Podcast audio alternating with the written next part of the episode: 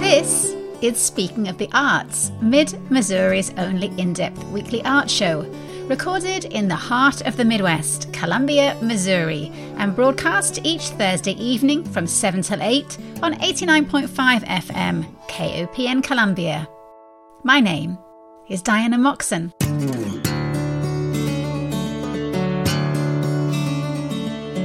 Before we get underway with this week's show, which is excitingly transatlantic and not just because of my origins, I want to say a big thank you to three people Tracy Lane, Shay Jasper, and Jamie Varvaro for making magic happen in Stephens Lake Park at last weekend's Roots and Blues Festival.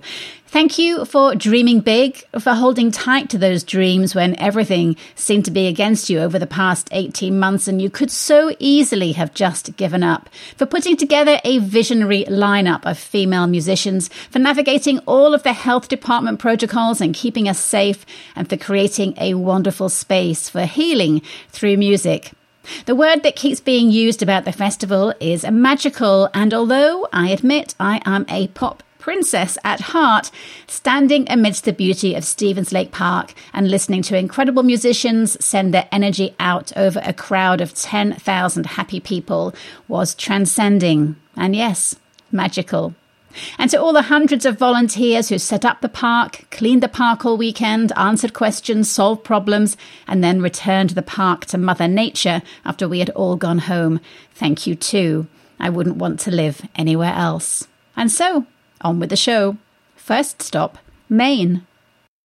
As Broadway opens up again, so too do theatres around the country, including our own Macklanburg Playhouse at Stephens College, which kicks off its 21 22 season this weekend with the romantic comedy Almost Maine, a play comprised of nine mini plays which explore falling in love and falling out of love in a remote make believe town in Maine that isn't quite a town, hence its name. Almost.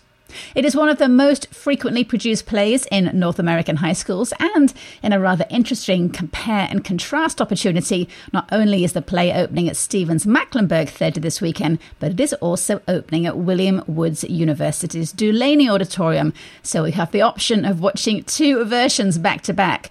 But with me this evening is the director of the Stephens College version, Brett Olson. Good evening, Brett. Hi there. Thanks for having me. So it is almost a little meta, given that the nine vignettes in the play take place in the same 10 minute period. And now we have two productions taking place in the same four day period. So with so many plays out there, how are two colleges doing the same show at the same time? well, I think that almost Maine has a universal quality that uh, is a, a, message of hope ultimately. Even in the vignettes where love is lost i think there's a, a, strong suggestion that it's a moment of growth for the character. So it makes sense that in the, the current climate we're in everyone is is looking to get back to live theater and probably also needs a you know something light and, and comic that also has a, a nice theme Indeed. Well, an early New York Times review had said that the play will evoke either ahs or icks, depending on your affection for its whimsical approach to the joys and perils of romance. And it does tread a fine line between mawkish farce at times and sweet comedy about the pitfalls of love. What drew you to the play? What do you love about it? Well, in the foreword to the play, John Cariani, the, the playwright, says that the play is for romantics mm. and hmm. not sentimentalists. And I think that's poignant and a direction that we really tried to steer this production to. Actually, it was the first play I was in in undergrad over 10 years ago as a theater major. And so coming full circle, it felt like a, an appropriate sort of romantic version of of these tales to bring back to the stage as as our Stephens College, you know, our first production back in person. I'm not sure how I would differentiate between romantic and sentimental in terms of this play. How do you stay true to that request?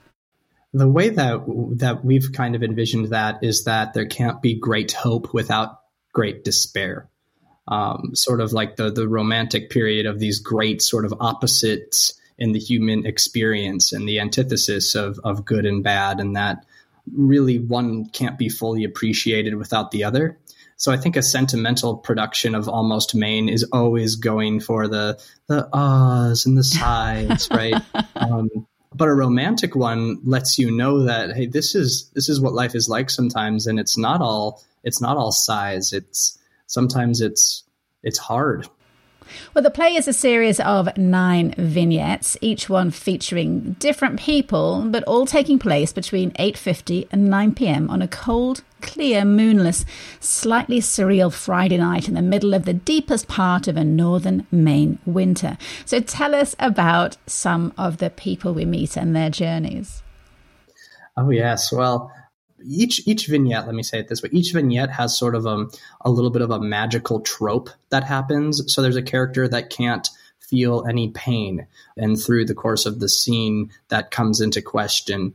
There's a, a couple that uh, don't know how to express their their love for each other. So one writes a pointillism painting of something to declare the love, but the other she can't tell what it is you know she can't make it out there's there's a lot of these semi magical things that come up and each play as it stands alone means that we get to see the the beginning of the conflict all of the you know twists and turns and the resolution in each scene you also have another non human character in the play of the Northern Lights, which adds this magical surrealism to it. How are you staging that?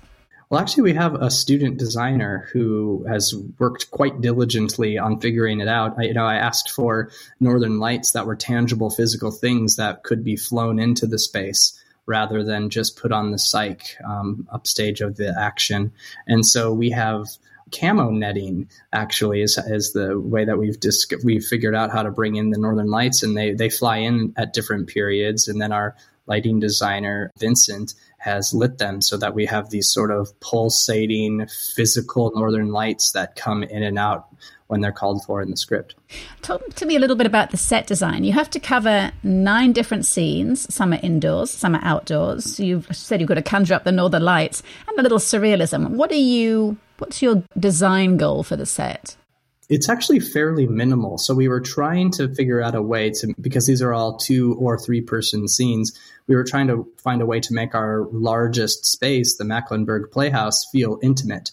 And so there's only suggestive scenic materials. We might have some furniture or a door, but it's all set in the same sort of backdrop of this Maine forest, you know, cutouts of trees. Um, it's the same night sky every night because it's the same 10 minutes over and over again. So, despite this being a romantic comedy, there are some lovely moments of truth in the play, the different conversations between people.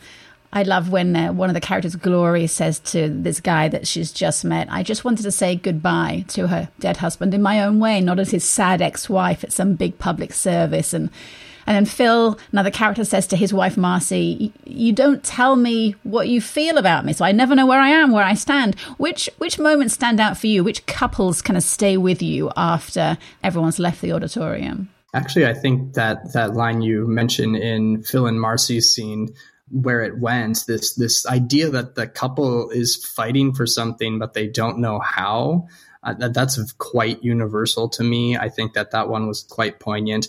And I love seeing the thing. I'm from North Dakota, where snowmobiling is, I, I would snowmobile to school growing up, maybe like the residents of, of almost Maine. So having these characters who come in and all of this snow gear and like the swishing sounds there's a of of their movements and then um, having them sort of awkwardly navigating falling in love with each other is always entertaining to me.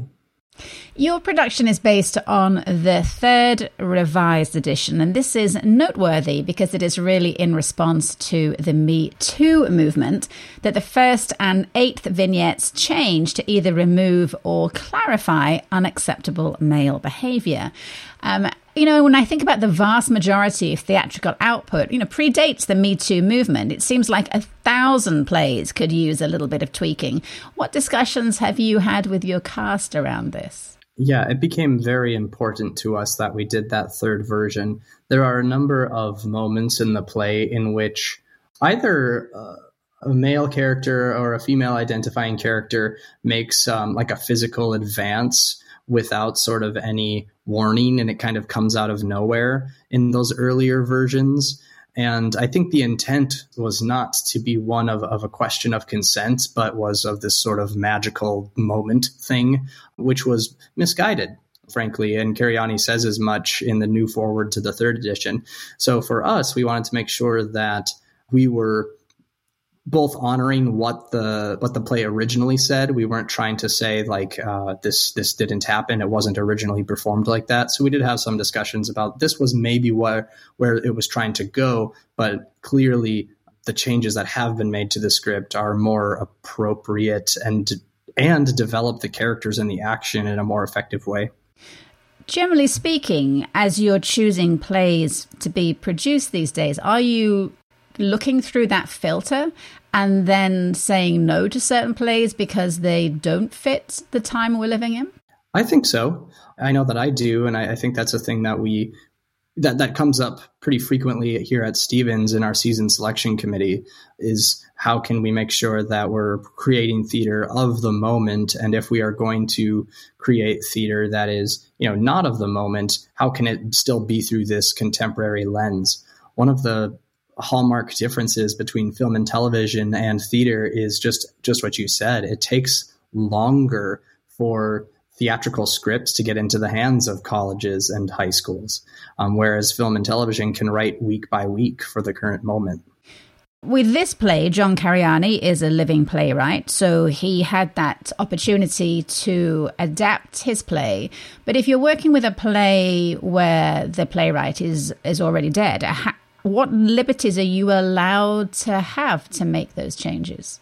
It depends on the publisher. Some publishers are okay with you maybe shifting the lens a little bit, either on uh, gender or intent. Some publishers are are very crystal clear that you must set the play where the playwright intended it to be set. The characters must have these particular identities or present these particular identities. And then the sort of final way around that, though, is anything that's in the public domain, we kind of have carte blanche to do with what we will. So this is why we always see productions of Shakespeare that, you know, might be on the moon or mm-hmm. or what have you, because we can use that as we will.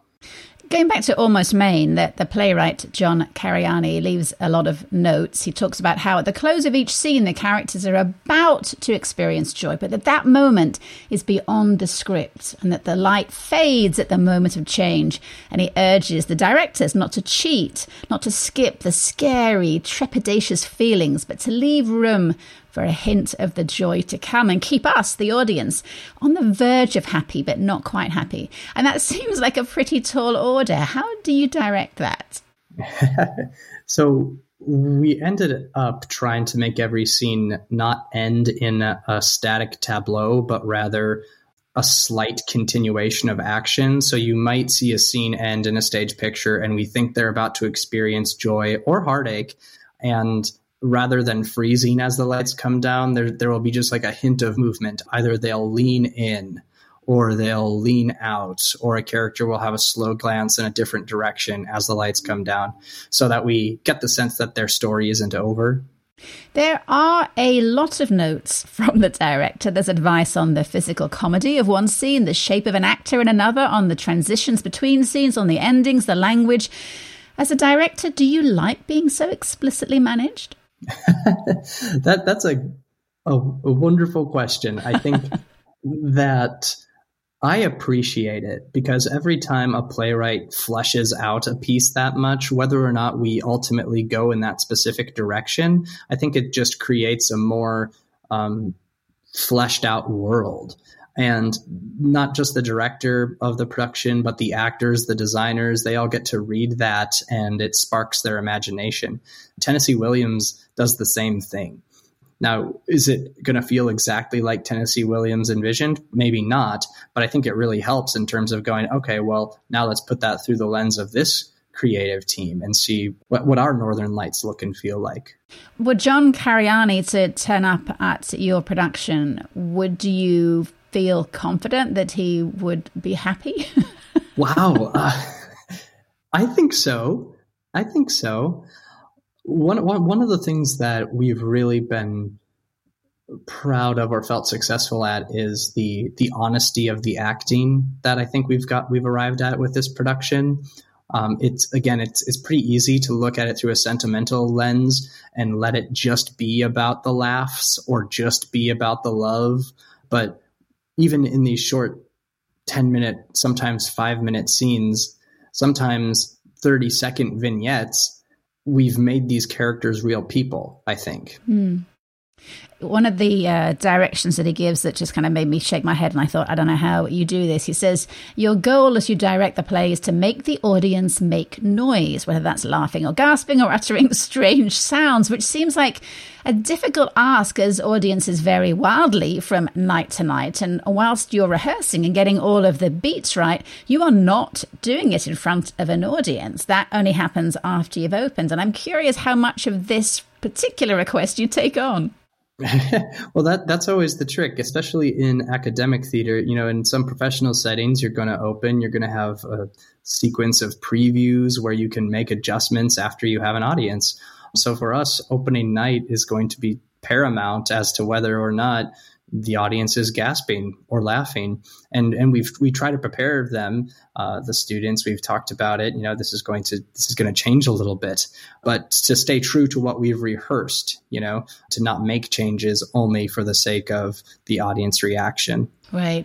Well, we should all be stage moms when we come and make sure we do lots of gasping and laughing in all the right places. right, right. I've laughed the same jokes for five weeks, but but honestly, most of the time. Almost Maine is definitely in the slightly cheesy rom com genre, a little evocative of Love Actually, maybe. Uh, and as one reviewer said of it, sometimes on a cold winter night, there's nothing more comforting than a dish of warm, gooey fondue. And after the last 18 months of sorrow and loss, maybe it is time for some cheesy melting. yeah. Almost Maine opens at the Macklanburg Theatre tonight and runs through this weekend with evening performances at 7:30 and a Sunday matinee at 2. You can find out more about Stephens' upcoming theatre season at stephens.edu forward slash box hyphen office. Brett Olson, congratulations on being back on a real life theatre stage again, and thank you so much for the chat today. Yeah, thank you. It was a great conversation. Within the next few months, there will be another English woman working in the arts in Columbia, which is very exciting and gives me someone else with whom I can have proper tea and biscuits. Chloe Trayner has been appointed as the new artistic director for the Ragtag Film Society, which encompasses both Ragtag Cinema and the True False Film Fest. And although she is still located in London for a few more months, she is already working with the True False team locally to plan for the 2022 fest. And Chloe is no novice to the world of film festivals, having previously served as the artistic director for London's Open City Documentary Film Festival and the Women in Film focused Underwire Film Festival. Plus, she's worked for the British Film Institute's Future Film Festival and the Overnight Film Festival, the premise of which I love a one night, all night festival which took place in a seaside hotel on the south coast of England and sounds like brilliant fun. And this evening, Chloe is joining me from London to chat about film, filmmaking, and making the transition from a city of nine and a half million people to our wee city of 120,000. Chloe, what fun to get to chat with you. Hello. Hi. It sounds really scary when you put it like that in hard numbers. well, there's that old Samuel Johnson saying about when a man is tired of London, he's tired of life. And although he might have had a point in 1777, I think the rest of the world's got a bit more interesting since then. But I will also ask you, how are you mentally preparing for moving from a world city to a point on the map? Yeah, it's an interesting mental process of. um, I think it's partially kind of letting go of a life that you've built in a certain in a place in a city here in London and also opening yourself up for the possibilities of what that new life is going to look like. I'm definitely going to miss London. I think London's an amazing place to live. There's so much going on. There's so many people to meet. You can never bump into someone that you know if you're walking around the streets for a month, um, which might sound off-putting to some people, but I personally love. That's going to end. yes, yes.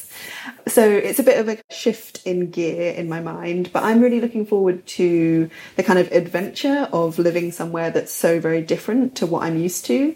I also, I think I'm romanticizing a little bit some of the kind of everyday American things. I've always been somebody that loves going to Target or kind of going to IHOP, um, Denny's. My American friends always tease me when I say I want to go to Denny's.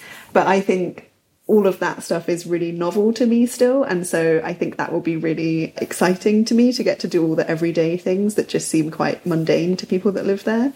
And also, I think the job that I'm doing and will be doing there is so exciting to me that I think I could be living anywhere and still be really happy doing it. Well, my sources also tell me that one of the reasons you feel comfortable moving to the Midwest is your teenage obsession with the movie The Virgin Suicides. And I'm thinking that maybe that's not a good basis for coming to live in the middle of Missouri, given that we can also boast Winter's Bone and three billboards outside Ebbing, Missouri. And of course, we always lie to strangers by Ragtag founder David Wilson. So, are there any Midwest expectations you'd like to share with me that I can either confirm or shatter? Um, okay, so I'm imagining lots of calling from the Virgin Suicides, kind of teenage angst and frustration from the younger generation at where they live that might come out in interesting ways, hopefully not in the ways that it comes out in the Virgin Suicides, obviously, that should go without saying.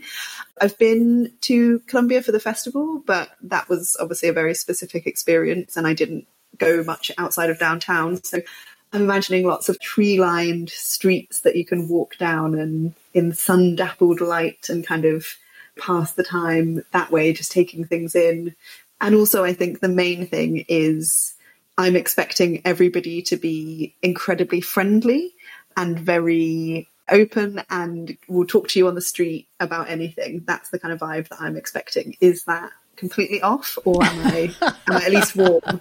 I think you're warm. I think people are very friendly, and people do say hello on the street. Whenever we go back to England, my husband is always saying hello to people on the street, and they just look at him weirdly, like we don't say hello to each other in England. Just keep walking. So there is definitely that difference, and. Um, Oh, sunlight dappled tree lined streets. Maybe not so much in Columbia, but we do have a very big tree. we have a, a, very famous oak tree on the outskirts of Columbia, the Burr Oak. So, you know, you could just walk around and around the Burr Oak and enjoy the dappled light coming through that tree's leaves. So there's there's that. So yeah, you're warm. That's a whole Saturday's activity right there. I think you should go there straight from the airport just so that you can check it off the list. Can't wait. I'll be there multiple times. I don't think it's a one time event. Well, it isn't because one of the events that True False does every year is the Boone Dawdle, which is a bike ride from Columbia out to a nearby little village called Rocheport for a film, an evening film. And we all cycle along the trail. And one of the stops on the bike ride is the Burr Oak. So you will definitely be there multiple times. There you go. So you were here, as you said, in I think it was in 2019. You came to the True False Film Fest, but you had known David Wilson, who was the fest's founder and outgoing artistic director for many years before that. How did you first learn about True False and meet David Wilson? So I first learned about True False through some friends who were working on a festival called Branchage, which took place on the island of Jersey, which is just off the coast of England. And Branchage was very similar in ethos and artistic intentions as True False, and they took a lot of inspiration from them. And so they were actually they became sister festivals. And so the True False team at the time, I know, came over to Jersey and were really involved in kind of having conversations about what a film festival can be and all of that kind of interesting, good stuff. And so I found out about them through that and then and then realized that they were also doing really amazing things with their film programming outside of kind of the more um, you know kind of small location taking over the town kind of vibe that it shared with Branchage. And yeah, I met David in I think it was 2014 because he was on a jury. We invited him to be on a jury when I was working at Open City Documentary Festival, and so he came over to London. It was also interestingly the year that Robert Greene came to London. We presented Actress, and Robert also did a masterclass. And I think at the time he had just moved to Columbia. And so it was this strange kind of coalescing of things that we had these two Columbia men in town, and they both said such wonderful things about True False and what True False were doing. And ever since then, I've followed with an eagle eye online all of the programs every year, and then was lucky enough to go in 2019 and experience it for myself for the first time. I'm always amazed on the rare occasion when I talk to someone in Columbia who has either not heard of True False or only has a vague sense about it. I mean, where, what are they reading? What are they doing? How do you not know about this festival?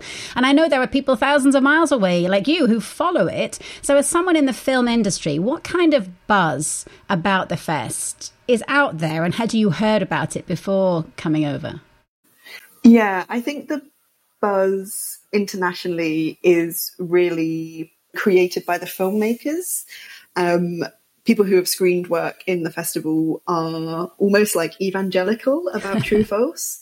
And so, you know, if you say to a filmmaker that you work at a festival, chances are you'll somehow get on to talking about true false and they'll tell you about the amazing time that they had there and, you know, about these parties and about the parade and about all of these little things that make True False so special.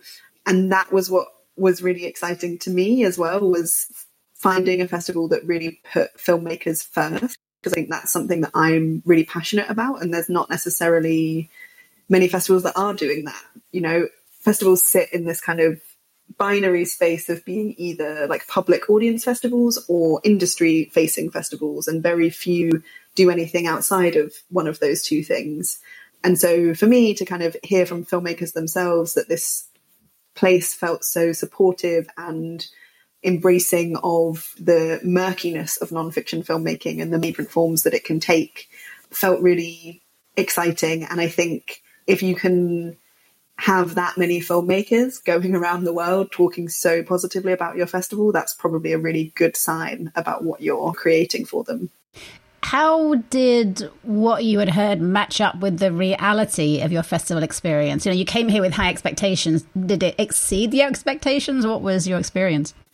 Yeah, I had a really amazing time when I came. I came with a colleague at the time because I was working at Open City, and I also came with a friend who was a critic, Kelli Weston. And so we kind of had our own little, like, you know, gang who were going around the festival together, which I think was really great because I think festivals can always be overwhelming when you're going for the first time and, you know, whether you know anybody or not. And so to have that little gang there was really nice. And I think it was colder than I expected. Um, there was a snowstorm that year and I hadn't packed any snow boots. So that was a bit of a surprise.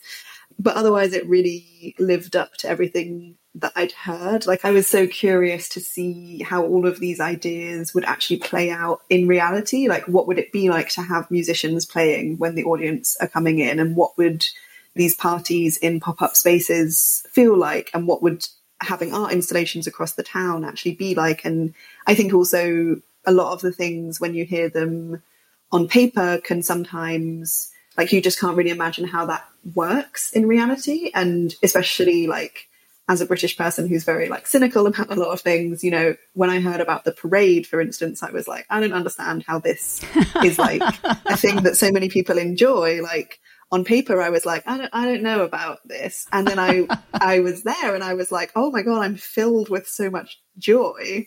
And it was almost inexplicable how much I enjoyed that experience because everybody was just so happy and live music and to like yeah warm the heart of a very cold British woman, I think is quite impressive. So yeah, it lived up to it in ways that I didn't really know to expect if that makes sense yeah it was a great a great experience americans love parades i just tell you that up front i think what is interesting too for me as a, another fellow british person is the sense of volunteerism mm. that is here and and that people expect to do it. It's part of your kind of civic duty to volunteer for different organizations. And you look at things like True False and how many, the huge, like thousands and thousands of hours of volunteer help that make the festival happen.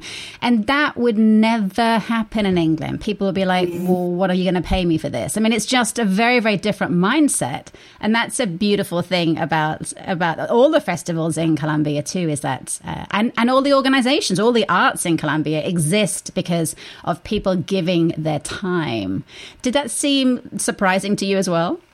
Yeah, I was really struck because I think you come into contact with so many volunteers when you're at the festival and everybody was so warm and invested and everyone was saying you know we do things this way not like they.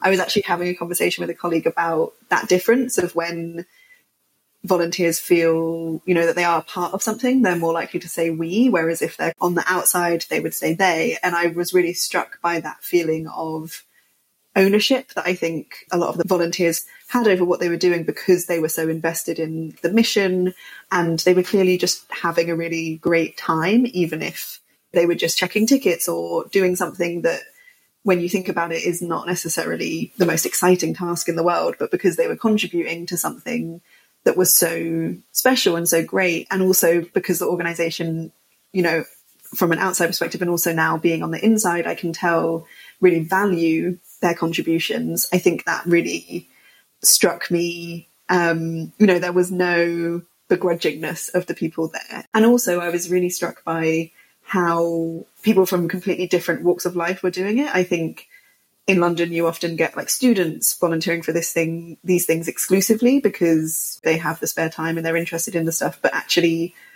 I had some amazing conversations with volunteers who were in their 60s or were middle aged people who were working in a completely different industry who just gave their time to this. Um, and that was really amazing, like having those conversations and meeting those people that you otherwise wouldn't come across or cross paths with, have reason to talk to, felt really unique to me and very, yeah, very un British, I would say.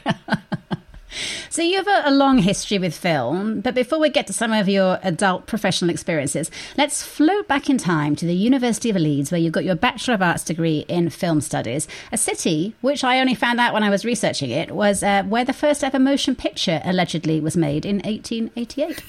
So, what was it that propelled you into a degree in film? Good question. Thank you. Um, I actually was originally going to study journalism because I wanted to be a film critic. Mm. I then realised that journalism wasn't the correct way to become a film critic. And I took a year out after finishing school and went travelling and worked. And so I reapplied within that year to do film. And at that point in time, I wasn't sure whether I wanted to be a film critic or whether I wanted to be a filmmaker. I just knew that I was like obsessed with films. I was one of those kids who, anytime that I was at home, if I wasn't reading a book, then I would be watching a film. I had VHS tapes that I would watch on repeat every single day when I would get home from school. So I've seen, you know, things like the Virgin Suicides, I've seen 50 times and other kind of less art house fare as well. So things like Bring It On, which is a cheerleader teen movie. Like I know every single word in that film because I would watch it obsessively over and over again.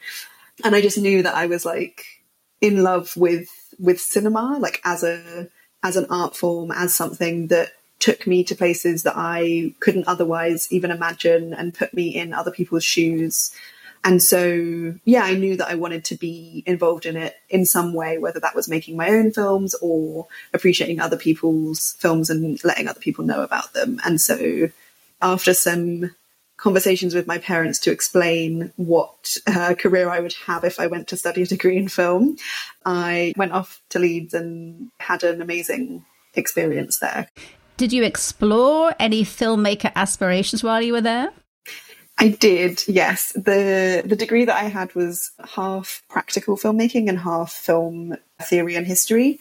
And so I did make films. They were terrible, um, which was why I am not a filmmaker today. I I produced some films, which I would argue I could probably still do. I'm very good at organizing and getting things done and that side of things. But ultimately, I wanted to write and direct and I was not very good when I actually came down to doing it. Um, if my student short films ever get out on the internet, then I think I will have to disappear and change my name because I would be mortified. So, in recent years, you've been focused on documentary film with London's Open City Documentary Film Festival, but you had worked previously with the Underwire Film Festival and the Overnight Festival, which were much broader in scope. Where does your film heart lie? Definitely with non-fiction. I've been I've been involved with Open City for most of my career. I started there in 2014 and yeah, was more recently festival director until 2020. And yeah, that's always been what I've really loved. I've always tried to bring nonfiction into the other things that I've done, even if they are more broad. That's not to say that I don't love fiction and that I don't love things like animation, but I think for me, nonfiction, um, I've just always loved having like an in depth knowledge about something rather than a broad knowledge about everything. And so when I was at university and realized that I was really interested in this like creative documentary, which came from actually watching Jesus Camp, which I think was also made in Missouri, interestingly. And I realized, oh, you can make documentaries that aren't just talking heads or aren't just educational and actually allow you to experience those films in the way that I had like fallen in love with fiction filmmaking and can like take you on emotional journeys and put you in places you'd never be and and step into people's shoes for a moment. Right. Well, historically, by which I mean before I came to live in Columbia, I don't think I would have been enticed to go and see a documentary, maybe because of years watching obscure BBC documentaries and it just felt like it was a much more educational than entertainment experience. Yet now, after 15 years of true false, for me, documentaries are definitely what I seek out. And I'm not sure if that's because the world of documentaries has become better funded, more fashionable, more prolific over the last decade or more, or whether it's just the true false effect for me here in Columbia. And I'm curious about your work with the festival in London and what audience expectations are there. Mm.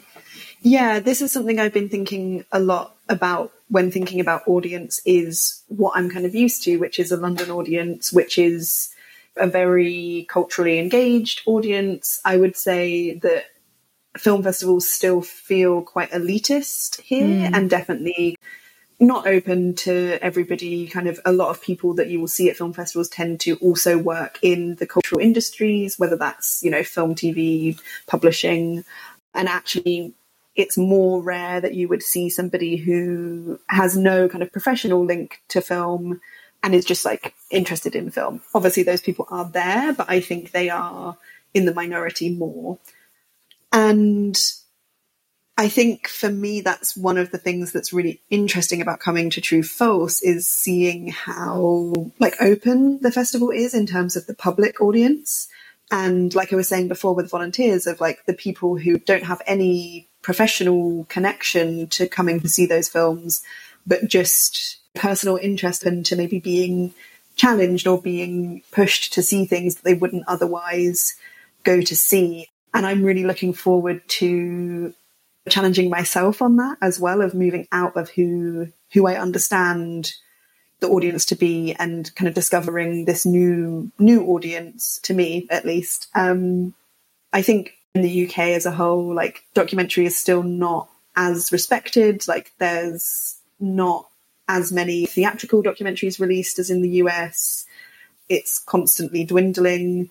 So to me, the US, although I'm sure I know it has its problems as well, like is much more open minded about documentary. And so that feels like a really positive step, especially thinking about funding and supporting filmmakers. The US is definitely in a very different place to the UK where our industry is so small and there's so little money for filmmakers. It's it's quite um, desperate, really, to be honest we're talking about funding in the American system. I mean, what do you see as being the main issues facing documentary filmmakers in a world that is now dominated by companies like Netflix and Hulu and Apple TV, and they are throwing huge amounts of money at certain projects? Is that affecting the industry generally in a positive or a negative way?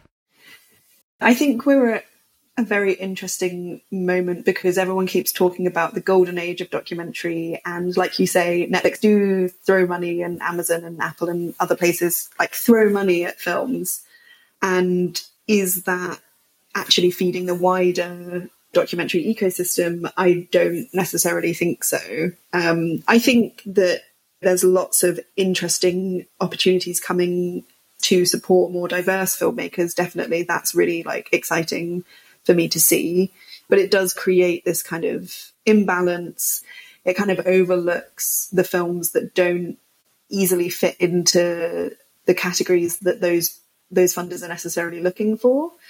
And I think a lot of filmmakers are overlooked because their films are not easy sells. And to me, I think like the best nonfiction cinema is really complicated and shouldn't really be able to be explained in a single line. But that's off putting to other people when they're dealing with these big budgets and there is so many other projects that are more simple and straightforward and you know exactly what you're going to get before the filmmakers even filmed anything. I think for me, the biggest challenge for filmmakers is the lack of support at the development stage.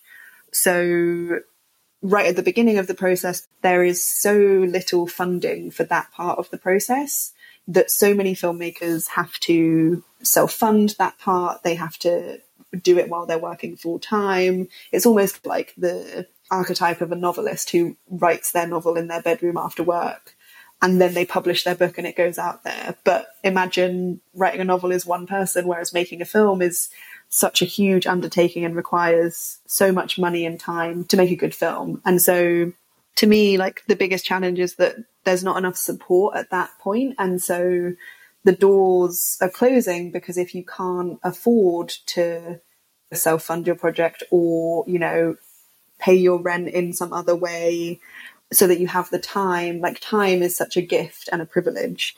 And if you don't have those things, then chances are your project won't get off the ground because there's maybe a handful of places that you can apply to for a grant to support you at development.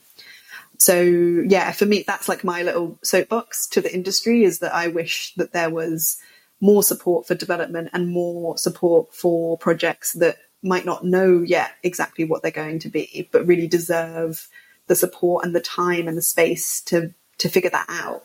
Which is why I guess you founded the Assembly Documentary Development Lab, which is exactly that. That you ask filmmakers, they submit their ideas, you look through them, they're invited to a four day intensive workshop, at the end of which they get to pitch their film idea for potentially £10,000 $13,000 in, in development funding, but you're looking for funding for that, that the funding that you had had gone away. And I guess that's part of the endless challenge is even for you trying to help young filmmakers, you also need funding to fund them. Yeah, it's a catch 22.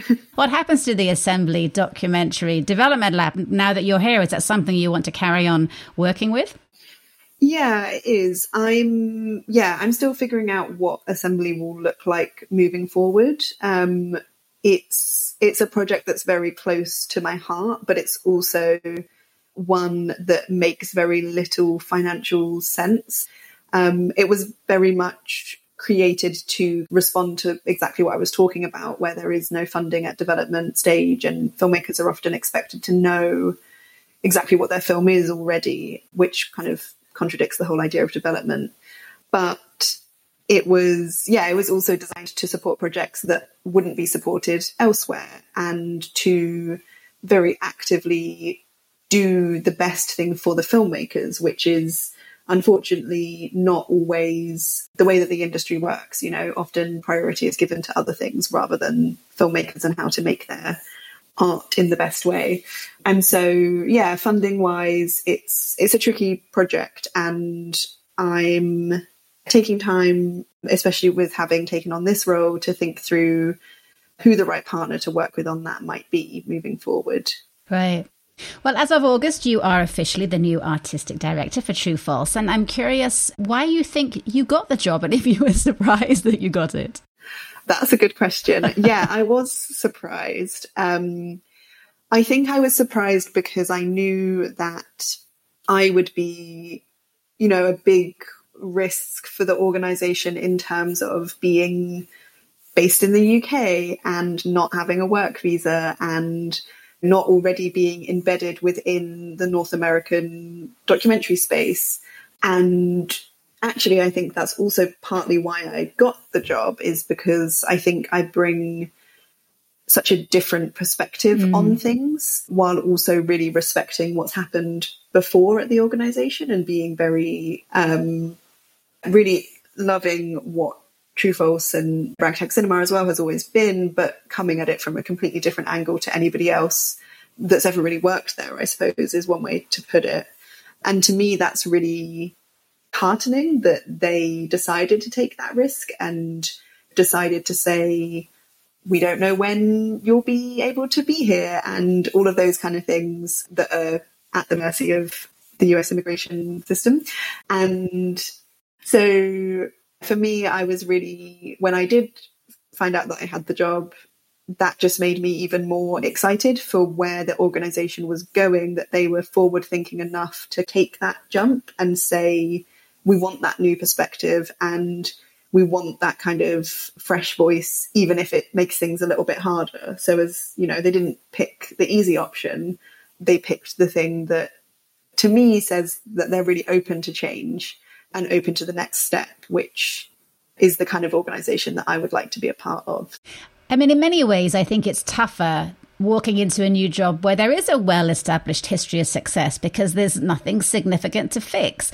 But also, I know, I mean, the arts thrives on, on that exploration of new ideas and creativity and pushing the boundaries. So, what are some of the tweaks you'd like to make at True False? I know you're going to go slowly, slowly, but what are some of the ideas, maybe from the Open City Documentary Festival, that you think would work here? What are some of your ideas? As I said, I really love what True False has been doing. So I don't think it's going to be huge changes. It will be these smaller tweaks. I think a mm. lot of it as well is just bringing to the forefront things that have already been happening and kind of figuring out how to connect those with audiences in a more intentional way. So, for instance, one of the things that I'm really keen on doing is integrating more audio documentary work. It's something that I did a lot of when I was at Open City, and I think it's a really interesting dialogue between nonfiction storytelling in different forms. So there's already like a cross media element at the festival, which is called Control Alt Shift, or some people may know it as the VR arcade. So that's one element of nonfiction storytelling. Then you have the film side. And so for me, the missing piece there is audio. And so I would like to bring that in. Something that I did at Open City was play short audio documentaries before features in the way that you would play short films. So that's something that you might be seeing at the 2023 festival and onwards. But beyond just the programming, also like bringing those artists in conversation together and making space for people to have these kind of wider conversations about nonfiction practice outside of just Q and A's after films. I know that there's lots of long held opinions about panels and whether panels are boring, but I think making space for conversations that might be in an interesting format, that's really exciting to me. I think also a small tweak will be bringing in a bit more international programming into the festival. I think there's like an amazing international presence, but I think there can always be more and that's like a space that I think is really my kind of strong suit as well. So, and then the final element, which I think is the kind of biggest big picture tweak, is also looking at the artist support programs and looking at how that will develop over the coming years, how we can best support filmmakers, growing new programs and bolstering the existing ones. So we have the Rough Cut Retreat already, but looking at, yeah, how we can approach that in a more kind of um, I use this phrase full spectrum approach, which just means like looking at the whole process and how you can support filmmakers in lots of different stops in their journey, if that makes sense. And I think that's one of the big things that I'm looking at, which is kind of much bigger picture, five year plan style things, but how we can really actively support filmmakers and help them continue to make great films. I'm not sure I completely understand what you mean by audio documentary. Oh, so I suppose it's, well, it's a complicated debate as to whether podcast is the right word or whether that is just the dissemination method. But if you think about things like This American Life mm. or Love and Radio or The Heart by Kaitlin Prest, things like that that use audio documentary in like interesting storytelling ways. That's what I mean by audio documentary. Okay, so we just would sit there and listen to something and look at each other rather than looking at the screen. Yes, exactly. So the way the way that it's been presented in the past is that a title card comes up on screen that says "Close your eyes and listen," and then we ah. play the piece because it's kind of this um, interesting thing that audio work obviously is best enjoyed on a great sound system and cinemas have great sound systems, but they're so rarely presented in that format because of the fact that there's nothing on screen. Whereas I think that's actually quite an interesting space to put that work in. And I think, yeah, I, I kind of like doing small things like that that audiences don't necessarily expect to kind of expose them to things that they wouldn't necessarily expect from a film festival setting. I'm a big fan of audio and closing my eyes, so I definitely going to be supporting you on that. I mean, I work in radio, so it's all about the sound, but I I love that idea. So um, my sources also have told me that you are a writer, and uh, tell us about the Blink 182 novel. Oh wow. Thank you to Stacey, my colleague there, for sharing that information. I can't reveal my sources, I'm afraid. um, okay, where to begin? So, when I was when I was 13, I wanted to be a, a, writer, and the way that I would express that was writing kind of these like very bad short stories. And I one day listened to The Rock Show by the Blink 182, which is a great song.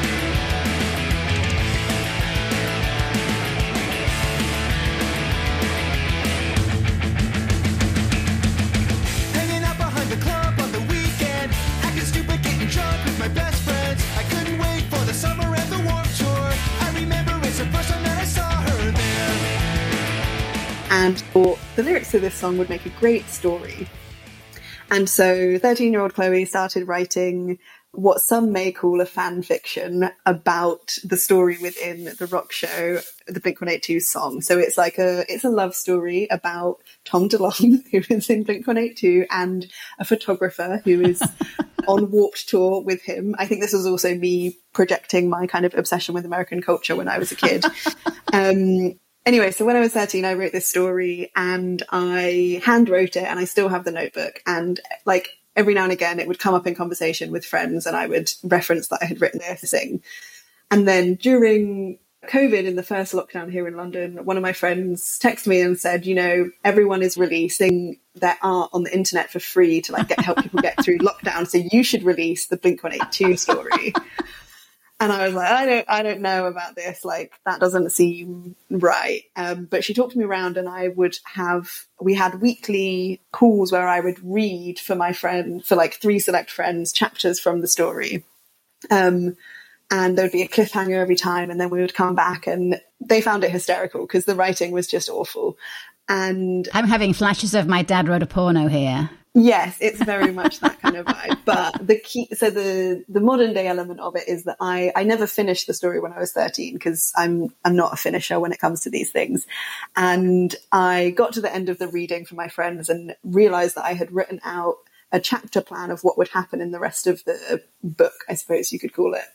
And I'd had so much fun reading it to my friends that I decided that I would finish writing the book. And so there's now two parts of this book, one of which is penned by a 13 year old and one of which is written by a 30 year old. And I still have a couple chapters left to go. But when I have finished, I feel like maybe I will release it in its entirety so that other people can enjoy the um, the monstrosity that I have created. well, I'm glad the book launch is going to be in Columbia, Missouri. I mean, I think that's very fitting. yeah, maybe we can get Blink 182 into play as well. There you go. So I know what your favourite film is. That's The Virgin Suicides, I guess. So what's your favourite documentary? It's constantly changing. I every time someone asks me this, I think of something different.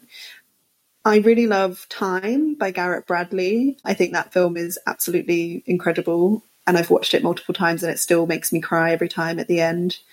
There is a Romanian film called Toto and His Sisters, which is by the filmmaker Alexander Nanau, who was recently Oscar nominated for Collective. It was his like second feature film. We saw that at True False. Ah, amazing. Yeah. So Toto and His Sisters is a really beautiful film about three siblings whose mother is in prison for drug trafficking, and it's about how they survive without her on the outside. Um, it's a very like grim film. Their lives are not smooth sailing when she's gone, but the care and attention to the relationship with his subjects that the filmmaker has made is just so beautiful and it still manages to have such a like strong heart despite being quite difficult to watch at times um, and then if i'm allowed a third i would just say the other side of everything these are all fairly recent films i'm sure there's like classics that i'm forgetting but the other side of everything is from a filmmaker called Mila Churaslik. She's going to kill me because I butchered her surname. About her family home in Belgrade, former Yugoslavia. And in the family home, there was a door separating half of the house and it was locked during communist rule. And half of their house was given away to another family. And so they shared their house, but there was this locked barrier between them. And this is the kind of starting point of the film that ultimately becomes about not only Yugoslavia breaking down, but also about modern day Serbia and the politics of the region and her relationship with her mother, who is a politician and academic. And it's a really amazing use of family archive, but also such an interesting reflection on space and the idea of home as well. So, yeah, I'd recommend everybody seek that film out. Okay. Favorite biscuit to have with tea? Oh, I don't really love tea. I know it's controversial. Yeah, that's the right. And I'm also oh gluten God. intolerant. The biscuits aren't the one. Wow. Our relationship but, could be over before it started. Yeah, friendship cancelled. um, when I do have tea, though, I and when I could eat biscuits before I discovered my gluten intolerance, a chocolate digestive in tea is great because then you get the melted chocolate that stays in the tea as a flavour, and it's mm, delicious. Okay, okay, maybe you've resumed our friendship then. Favorite Indian dish? As Indian food is the national dish of the United Kingdom. Ooh, um, not that probably... you can get very many here in Columbia. Oh no, you've broken my heart. Probably sag paneer, I would say. But my order is sag paneer with sagaloo and pilau rice, and then a poppadom with the like uh, yogurt. I'm going to make that and have it ready for you when you get here. Oh, I can't wait. Finally, because you did live in the north of England for a while, mushy peas or no mushy peas with your chips? By which I mean fries. Chips. Um, I would actually controversially prefer curry sauce on chips. Ah, chips and gravy, chips and curry sauce yeah. gravy. Okay, true northerner at heart. Yeah. Although mushy peas, I mean, I did have a conversation with Alex George, Skylark Bookshop, about mushy peas, and he is not a fan. So again, I did take him down in my estimation when he didn't like mushy peas. I will happily eat mushy peas, to be clear. I just think curry sauce on chips is superior. Just trying to claw back after the biscuit incident. when do we get to see you in Columbia? As soon as I can, I will be there. Um, we're a bit unclear currently. We're just working through my work visa. So, yeah, we'll, we'll keep everyone posted, but we're not too sure at the moment. Okay, well, hopefully it's not too long until we see you here. Chloe Trayner is the new artistic director of Ragtag Film Society. And if you're already planning your early 2022 schedule, put a note in your diary that True False will be from March the 3rd to the 6th, conditions on the ground permitting. Chloe, I am so thrilled that the Brits of Columbia have an extra seat at the table for tea and crumpets. And uh, I hope to see you soon. And thanks so much for taking time to chat today. Thanks, Diana.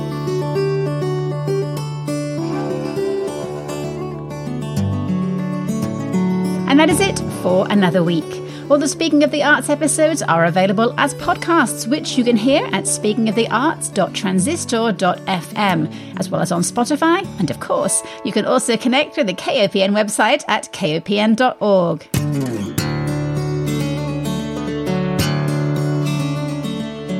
Thank you to my guests today Stephens College Assistant Professor of Theatre, Brett Olson, and Ragtag Film Society's new Artistic Director, Chloe Trayner. Thanks, as always, to guitarist Yasmin Williams, whose song, Restless Heart, opens and closes the show. You can find more of her music on Spotify and on her website at yasminwilliamsmusic.com. Finally, Thank you so much for listening. I'll be back next week with more peeks behind the arts curtain. Until then, stay arty, Missouri.